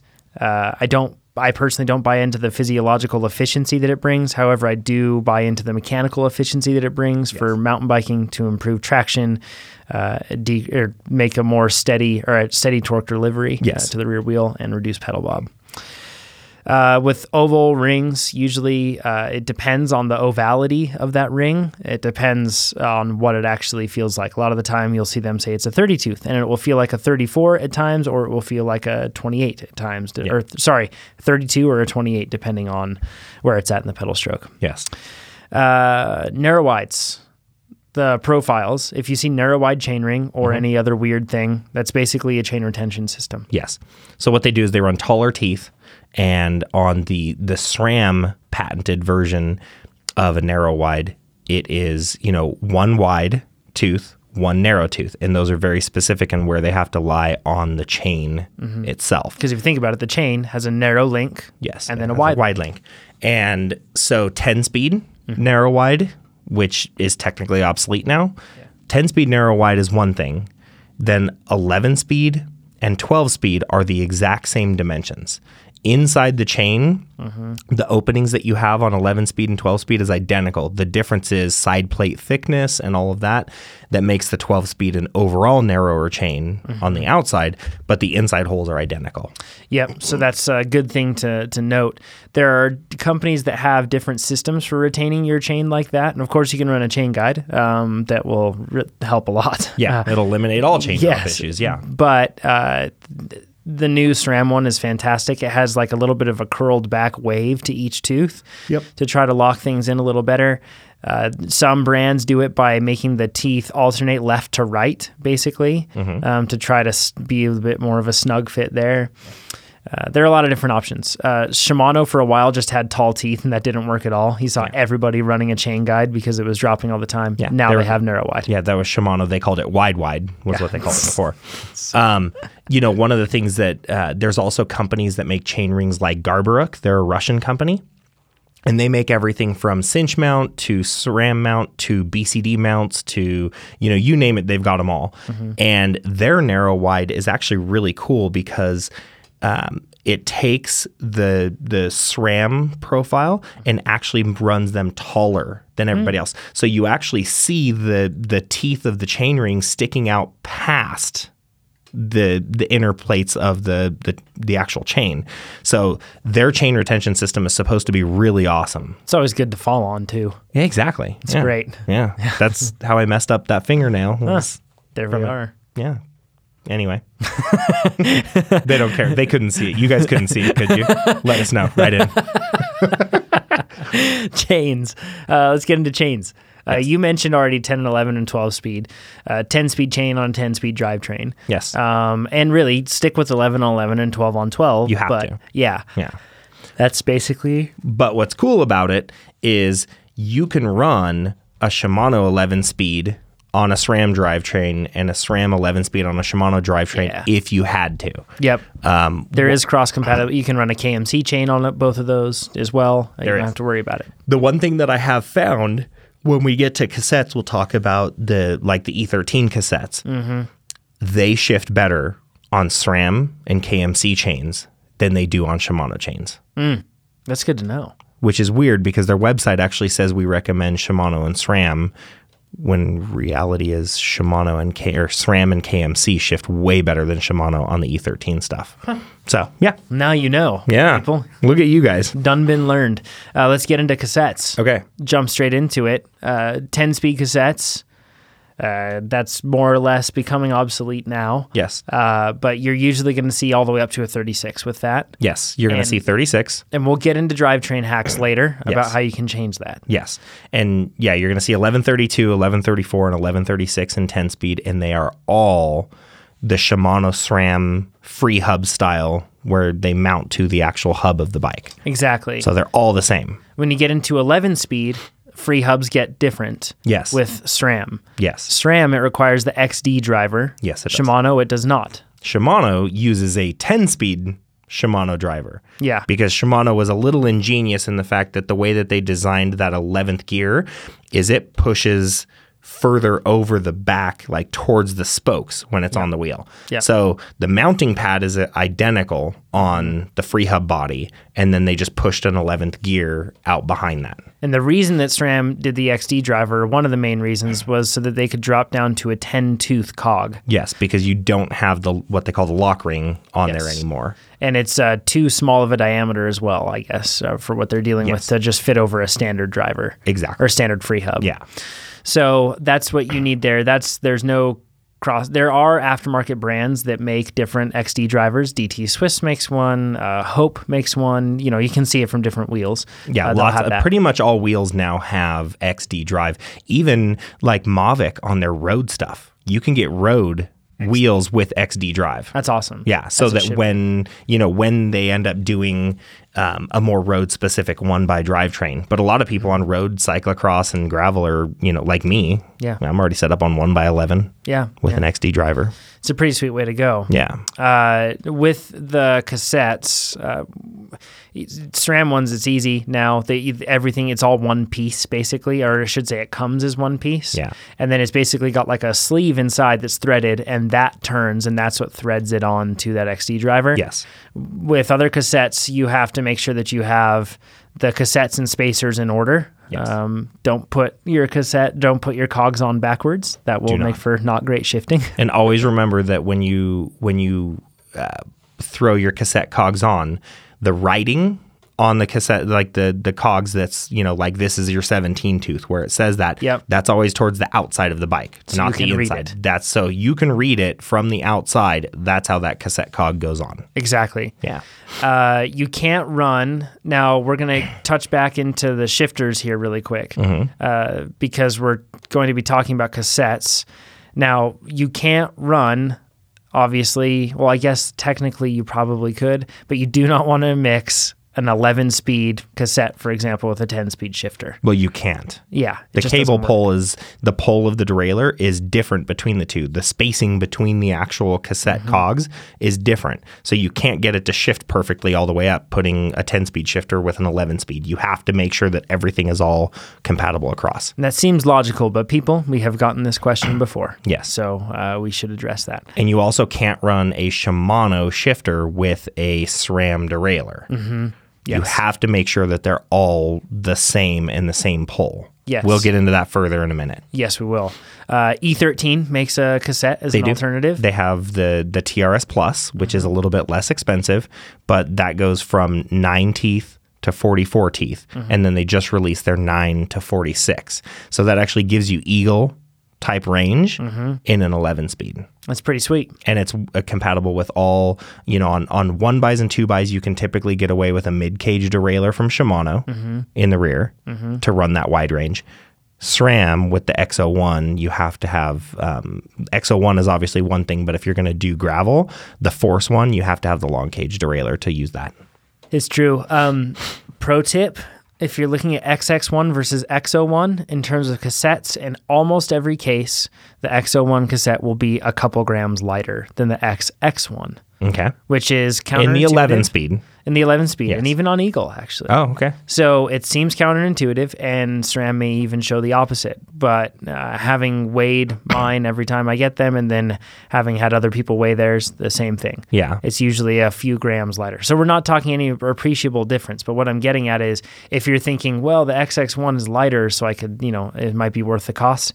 If that's your if that's your motive, don't do it. Yeah. Um, so that there's some info there. The difference is that the 11 speed X01, the black coating that they put on it was kind of crappy and started it starts coming off almost immediately so your cassette starts looking cheap and worn really quickly whereas they- Mm-hmm. the X X1 in that like titanium gray finish was really they stayed nice for a long time. and they've actually discontinued the old XO1 cassette now. Okay. uh, and there's a new one. And I assume that's the reason. I didn't know that, but now that totally makes sense. Okay. So uh, now let's get into the hacks that you can do to make a 10 speed have wider range or even an 11 speed have wider range. Uh, their Wolf Tooth makes cogs and Mm-hmm. One Up makes cogs. And I'm sure there are other brands, but those are the two There's- primary yeah, ones. and there's and like I said before, Garbrook they make the Yeah. wide range stuff too. Um, they, there's a bunch of companies that do it. Yep. So what you essentially do on those, you have to have um, one of the multi-piece cassettes where you can take individual cogs and individual spacers out. Correct. So it's in the in the 10 speed line, Shimano XT and Shimano XTR are the only two that have that. A lot of the SRAMs do. So what you do is you essentially take in the in the cog itself, you or in the cassette, you rip everything apart and you take like on Shimano, you take your 17 tooth, the next spacer down, and the 15 tooth. You take all three of those pieces and remove them Yep. and then you remove another spacer between the 17 and the next one up or the 15 and the next one down. Yep. And so you remove one of those and then you just put actually you don't remove one of those. You, leave all those there. You just yeah. take the I'm sorry, you take the 17 and the 15 and the spacer between and you remove all three of those pieces Yep. and you just slide a 16 tooth into the middle. Yep. Then on the backside next to the 36, you install either a 40 or 42 tooth. Yep.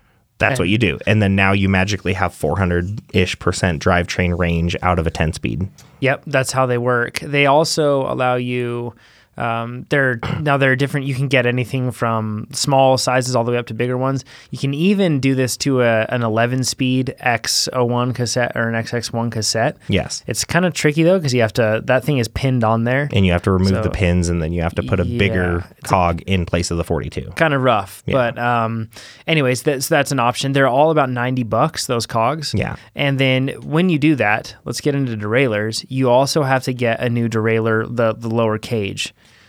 Yeah, so you either run a lower cage or you run Wolftooth makes Wolftooth and Linerets made um, the Goat Link assembly. The problem is the Goat Link only works on certain Shimano derailleurs. Correct. you know, it, they'll say, hey, it works on the XTR 985 or 986 rear derailleur, but only the ones that have this much spacing between the factory Shimano link extension. So y- it's it gets very specific on whether yours will work or not, which is kind of a pain, but it's also still a cheaper route than an entire 11 speed or 12 speed wide range drivetrain. Exactly. Uh, so Wolf Tooth Wolf Tooth makes the Goat Link, Yes. which is going to give you lots of range. The Road Link gives you slightly less range, and it's used to work with road derailleurs. I've seen it work on sh- uh, Dura Ace Di2 before, actually. And then you can run an 1132 on a Durace short cage derailleur. exactly. Yeah. Uh, wolf Tooth makes their Wolf Cage as well, and that Wolf Cage, I believe, gives you even more range when you're talking about dealing with like a plus 46, like Yeah. getting into like really big stuff. Yeah, because what you're doing at that point is they're doing what SRAM did on their their road cyclocross gravel Mm-hmm. um, derailleurs. Is they're not making the cage longer in length from the top pulley down to the bottom pulley. Mm-hmm. What they're doing is they're pushing that upper pulley back so that as that swings around, that pulley is moving further and opening up wider for a bigger You have more crawl clearance. gear for more clearance. That's Yeah. what they're doing. Exactly right. Yeah. Uh, so one up, one up makes the shark cage, which is for the big range, and then they also make the rad cage and radder cage for the for the ten and eleven speed smaller stuff. So uh, that's how that works. Now uh, with derailleurs, like you said, you have to match. You have to make sure that that derailleur the pull ratio matches uh, f- from derailleur to shifter. Yes. Or else you're going to have yourself a bad time. Yeah. Things will not shift. Yeah. Uh, the let's explain clutches really quick. Okay. I, I really I want I don't know why clutch derailleurs don't exist on every derailleur, even on the roadside. Yeah. Mm-hmm. It drives me nuts. It totally should, and they should just be able to design one that's light. Come on, people. Yeah. Uh, let's make it happen. Uh, so clutches, how do they work? So it, it depends. Shimano and SRAM have two fundamentally different versions of how clutches work. Mm-hmm. So Shimano has their little lever where you turn the clutch on and off. Yep. So what you're doing is you're clamping metal to a friction surface in a, it's a little cylinder inside that that link. Yep. And what it does is it clamps down on it and it makes it hard for the cage to move back and forth all the time. Yep. So you can turn the clutch off and you can shift Mm-hmm. and you're like, wow, this is nice and s- buttery smooth shift the clutch on and it actually gets harder. Yes. So where S- where SRAM did different is their type 2, type 2.1 and type 3 Yeah, type three now. is the new one. They're a roller clutch setup. So you can just push back and forth nice and lightly and it feels like there's no clutch involved at all. it's awesome. But the thing is, if you hit it fast, that rotational force flares out roller bearings into a clutch assembly so that in those moments where you're hitting something hard or you're having a lot of suspension input and the derailleur cage is moving really fast, then the clutch is actuated. And it's all based on rotational motion. the early versions of SRAM's clutch wasn't that great. No, it wasn't. The the new ones incredible. Yeah. Type It's 2.1 very and good. Type 3 are friggin' amazing. And the Shimano one, I've had problems with it wearing out over time. Yeah. And you have to go in and tighten it, which they don't recommend. Yeah. I've done that and it just made my bike extremely hard to shift. Exactly. And that's the thing is the, the XTR is made to be adjustable. Yeah. The XT is not. yes. so So it can be a pain to, to deal with there, but clutches are awesome and that helps with chain retention. Yeah. But it also helps with shifting under when you're like riding through anything rough. Mm-hmm. You don't have to worry as much about grinding or dropping gears in the back. Uh, it really should just be how derailleurs work, period. yeah. It's just a much better way I mean, to do since it. we're using this archaic, you know, technology anyway to shift our bikes, we should at least try to make it as good as possible. Exactly. Yeah. Uh, does that more or less cover the drivetrain side of things, Stephen? I mean, we could get into. I, I do want to just finish off with gearboxes, but we'll just lightly cover that. Mm-hmm. Yeah. Uh, does that cover the traditional drivetrain? I mean, yeah, I think we did a little fast, but I think uh, we can, that'll open up some more questions for people. yeah. If you have compatibility questions, Yeah. let us know. 'Cause Absolutely. That's where the most most of the questions end up coming in. Yeah. People are wondering if you know I have this shifter and I have this. Can I get you know that sort of a thing? So, Yeah, because there was a there was a a, a couple years there in transition where SRAM had some of their line in the one to one actuation, which means basically the one to one actuation or exact actuation was set up so that the cable pull was, you know, X amount of millimeters of cable pulling for the same amount of derailleur movement. However much you move that shifter, that's where the derailleur moved. Exactly. So, um, so there was a, a difference where they had the old version and the new version on some of their stuff. So there's some weird compatibility issues, um, especially when you get into the downhill stuff, the downhill derailleurs. There was a little bit of issue there, uh, but it's you know things are kind of at the point now where everything Shimano is compatible with everything Shimano and everything SRAM is compatible with everything SRAM. Yeah, it drives me nuts a bit because I wish, I wish that they would have the same between the road, uh, like road shifters and their mountain bike shifters with Yeah. SRAM like it used to be. Yeah, Would and be that's really the thing nice. is it was really cool back then, but Yeah. now with this the Shimano side, this is another hack. Um, Wolftooth has this little thing called a tan pan. Yes. So So they have the Tanpan 11 and the Tanpan 10. And what that does is that da- basically takes a road style shifter, so like an Ultegra or Durace mechanical shifter, Mm-hmm. and then you run through the whole system.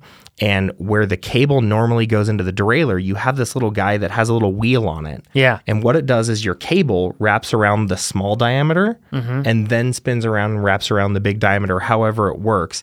And it basically changes the cable pull so that the cable pull of a road shifter will actually pull a mountain XT derailleur or SLX or XTR or whatever.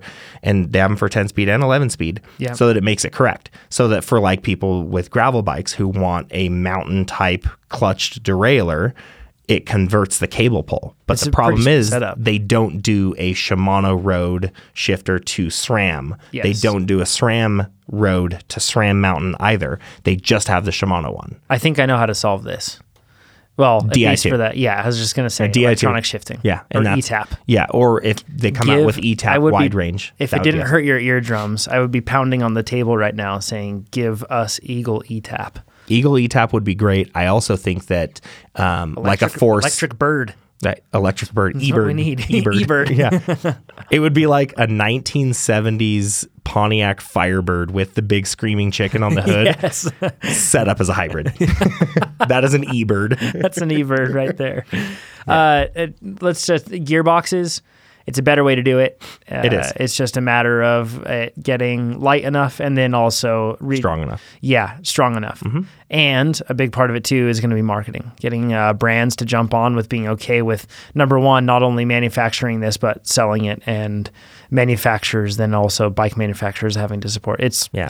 a lot of moving parts. A lot of shoes have to drop for that. So, Exactly. But uh, I- I think it's coming, you know, along. I think that it's doing well. I think that Shimano finally got smart with their Alphine hubs, which used to be 11 speed, and now they've dropped them down to 8 speed because they're like, hey, we can't make these little planetary sets big enough or strong enough at the size they are. So we're going to drop it down to 8 speed from 11, simplify it a little bit, and then make it go from there. So, and they've got DI2, they've got mechanical. Um, there's a, there is a bunch of, of gearbox things going on, but I think it's still in its infancy, Agreed. unfortunately. Steven, let's close things out with our tips. Okay. You don't care they'd counting on your tips to live?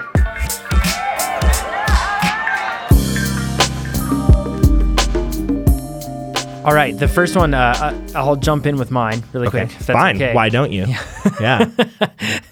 Uh, the one that I want to talk about is from. uh, So I did a race. We talked about it before, but Single Track Six is Yeah. Mm-hmm. from Trans Rockies, that organization. Uh, they have. They're doing next year. They actually it was cool. We talked to them about this, and I think they're taking our advice, or perhaps they had it too. R- One rule about They're good taking our advice. It's us. It's all us. one rule about good ideas is that if you have a good idea, that means that somebody else has already had it or is having it at the same moment, at least. Unless it's my good idea or your good idea. Yeah, indeed. If it's the MTB podcast good idea, it's totally original and we didn't steal it from anybody.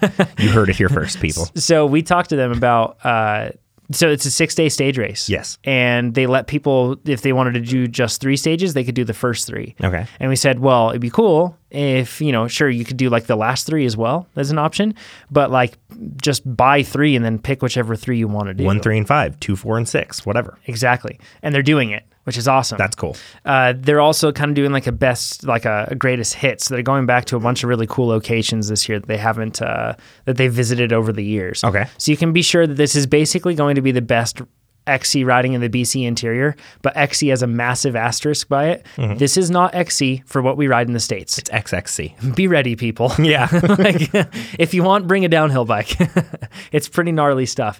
Um, if you bring a hardtail, I think like, you need to bring a 150 mil trail bike, not a Yeah. downhill bike and not a if you hardtail. bring if you bring a 16 yeah like uh, 16 pound hardtail you're still going to hate yourself on the climbs they were so hard so it was a it was a true mountain bikers race so uh, anyways they're they're working together with dirt rag that company uh, the dirt rag mag i should say and they're giving away a free single track th- three entry and i believe it's in exchange for like a survey basically so um, if you check that out, uh, go to it. You can look it up on Single Track Six. If you see search Single Track Six on Instagram, you can find them on there. Yeah.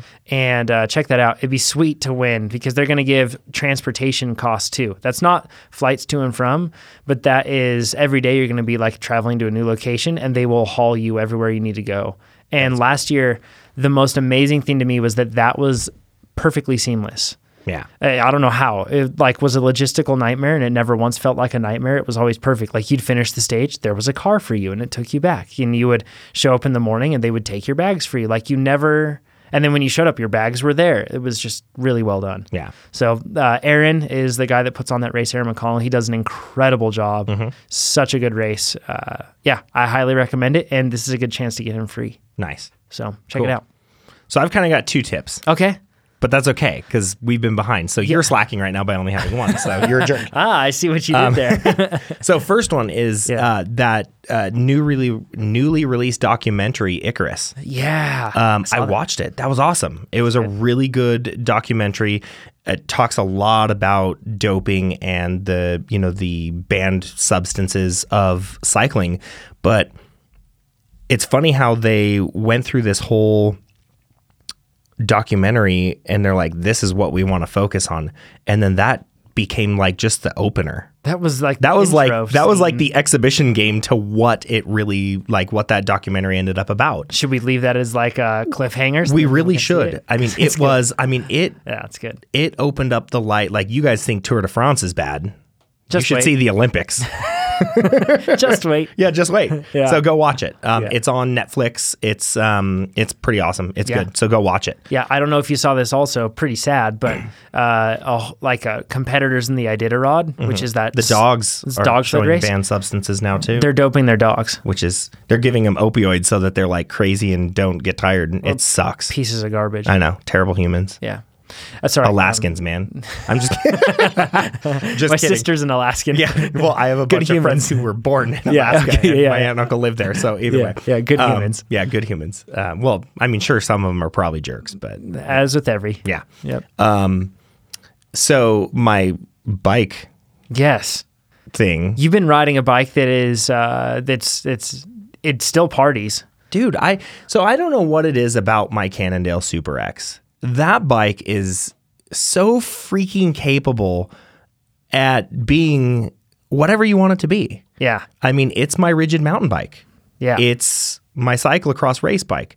It's my long distance gravel bike. it's such a good bike. It's my commuter when I want to ride to work. And then just this last weekend, I went and did a century on it. Yes, Yeah. I, I did a road century, people. But Yes. Let's be honest. If you've ever been out to Eastern Nevada, those roads are not, I mean, they're gravel roads at best. Like they're terrible. It, it was a bad day as far as like comfort on Yeah. the road. It wasn't smooth pavement like a lot of people are used to. Yeah. Um, it wasn't a really hard century that we did, but it's um, something that the Nevada State Parks puts on, and it's called the Park to Park Century. Yeah. And it's, uh, you know, they do a 40 mile, a 60 mile, and then they do the extreme, which is a 100 mile. And you went extreme. Yeah, I went extreme, but I mean, let's be honest, it really wasn't. Yeah, I'm doing an X with my arms right now. all right, I'm gonna go get a tattoo on the back of my neck now. Um, sorry, that was a triple X Vin Diesel reference. Sorry, I'm a terrible person. Um, but it, the bike was just super comfortable. the The ride was awesome. It was only five thousand feet of climbing, so it wasn't a huge century by any means. Like in our Mm-hmm. area, you know. Around the country, there's very different riding. So 5,000 feet in a century sounds like a lot, like a big ride for a lot of people. But in Nevada, That's in not Northern California, if you're not pulling 100 feet uh, of vertical per mile, Yeah. like 10,000 foot in a century, Yeah. that's not the average. Like, that's the average. Yeah.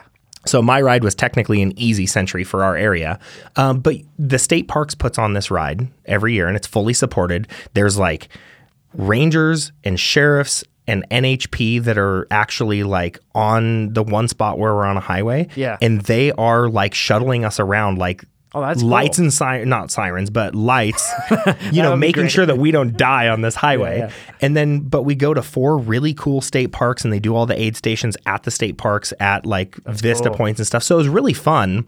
Um, and I got to go with some really cool, fr- uh, really good friends and just cool people. Um, and it was just a, a lot of fun. It was really cool. But So the Super X is a road bike, that, No. or it's a cross. It's a bike cyclocross That bike. can be a killer road bike. is what yeah, I'm getting at. I mean, that's the thing is they they talk about the Super X being killer cross geometry. It is like the cyclocross bike to own right now. yeah, out it of is. everybody's everybody wants it. Everybody wants a Super X, and it is flipping amazing. I love the bike.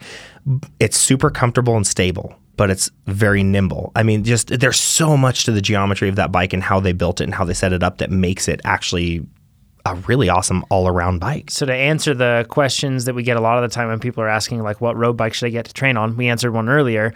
That was more of a, a budget related one, but if you can get a Super X because you're going to be able to do everything on it. Yeah, I mean, you've the thing has you know It's good. m- mine set up with 30C road tire. Well, I didn't have road tires. I had Mavix all road tire, which is like their gravel tire. Mm-hmm. Yeah. Um, but it's pretty much just a V treaded semi slick. Like it's made for road. Right. It's not made for gravel at all. Um, with those on it and 30C set up fully tubeless, one water bottle, the fa- uh, fabric cageless, and then the fabric cageless, um, keg the the tool keg Mm-hmm. loaded down it was 17.2 pounds Holy cow! yeah That is uh, a stock X S Works Venge Vias with ETAP Yeah. in the size XL. yeah and It that's- is 18.5 pounds. Yeah. So and so this thing set up, you know, I had a 44 tooth um, spider ring on the front, which is, Yeah. is Cannondale spiderless Yep. chain ring, which is probably one of the best looking chain rings out Looks there. good. Um, and then I had E13's TRS race on the back. So I had 513% gear range. So my top end was on the roadside like having a 5311. It was actually a little bit better than a 5311. And then my crawl gear was like having a 3234. Nice. I so I had Awesome. an underdrive on the top, and I had a really big gear on the on the or I guess an underdrive on the bottom, and a really big um, gear on the on whatever. Anyway, So was good. It was phenomenal. like you know, the only thing is like on the road, if the grade got to a certain percentage, you were like, okay, second gear is too much, first gear is not enough, but that happens anyway. Yeah. And but the thing just all around, like I love that bike. Yeah. Check out our Instagram. I got go- really cool pictures of it. But um, I love that bike. It's it's just an awesome bike. It's sweet. Yeah. Can't recommend it enough. Yeah. All right, everybody, that's it. Uh, we'll talk to you guys next week. We will be doing one next week. that Yes, we won't be are missing. back on track. Yes, normal. we are. Yes. So submit your questions at mtbpodcast.com. We'll comb through a lot of questions next week and Yes. get to those uh, before we prep for another deep dive where we go into things. Let us know if there's a specific topic on bikes that you want us to go into on deep diving. It could be mechanical or it could be something that's more uh, cultural. It could be something that is more scientifically based with training, whatever it is. Yeah. Uh, we can get into it. It could be whether you should wear a helmet and glasses from the same brand or a different brand. Although Could be something that silly. Yeah. it really could. Yeah. Whatever you want, send it in and share this podcast with your friends. We appreciate it. Check out the store and we'll chat with everybody soon. Thanks, and guys. remember, wait, yes, we didn't talk about top caps. We didn't talk about t-shirts. all of those things are there. Yeah. Oh. Yes. You guys should buy them. You Yes. like them. Yes. They're good. Good. Yeah, that's all. All right. Talk to y'all next a bite. week.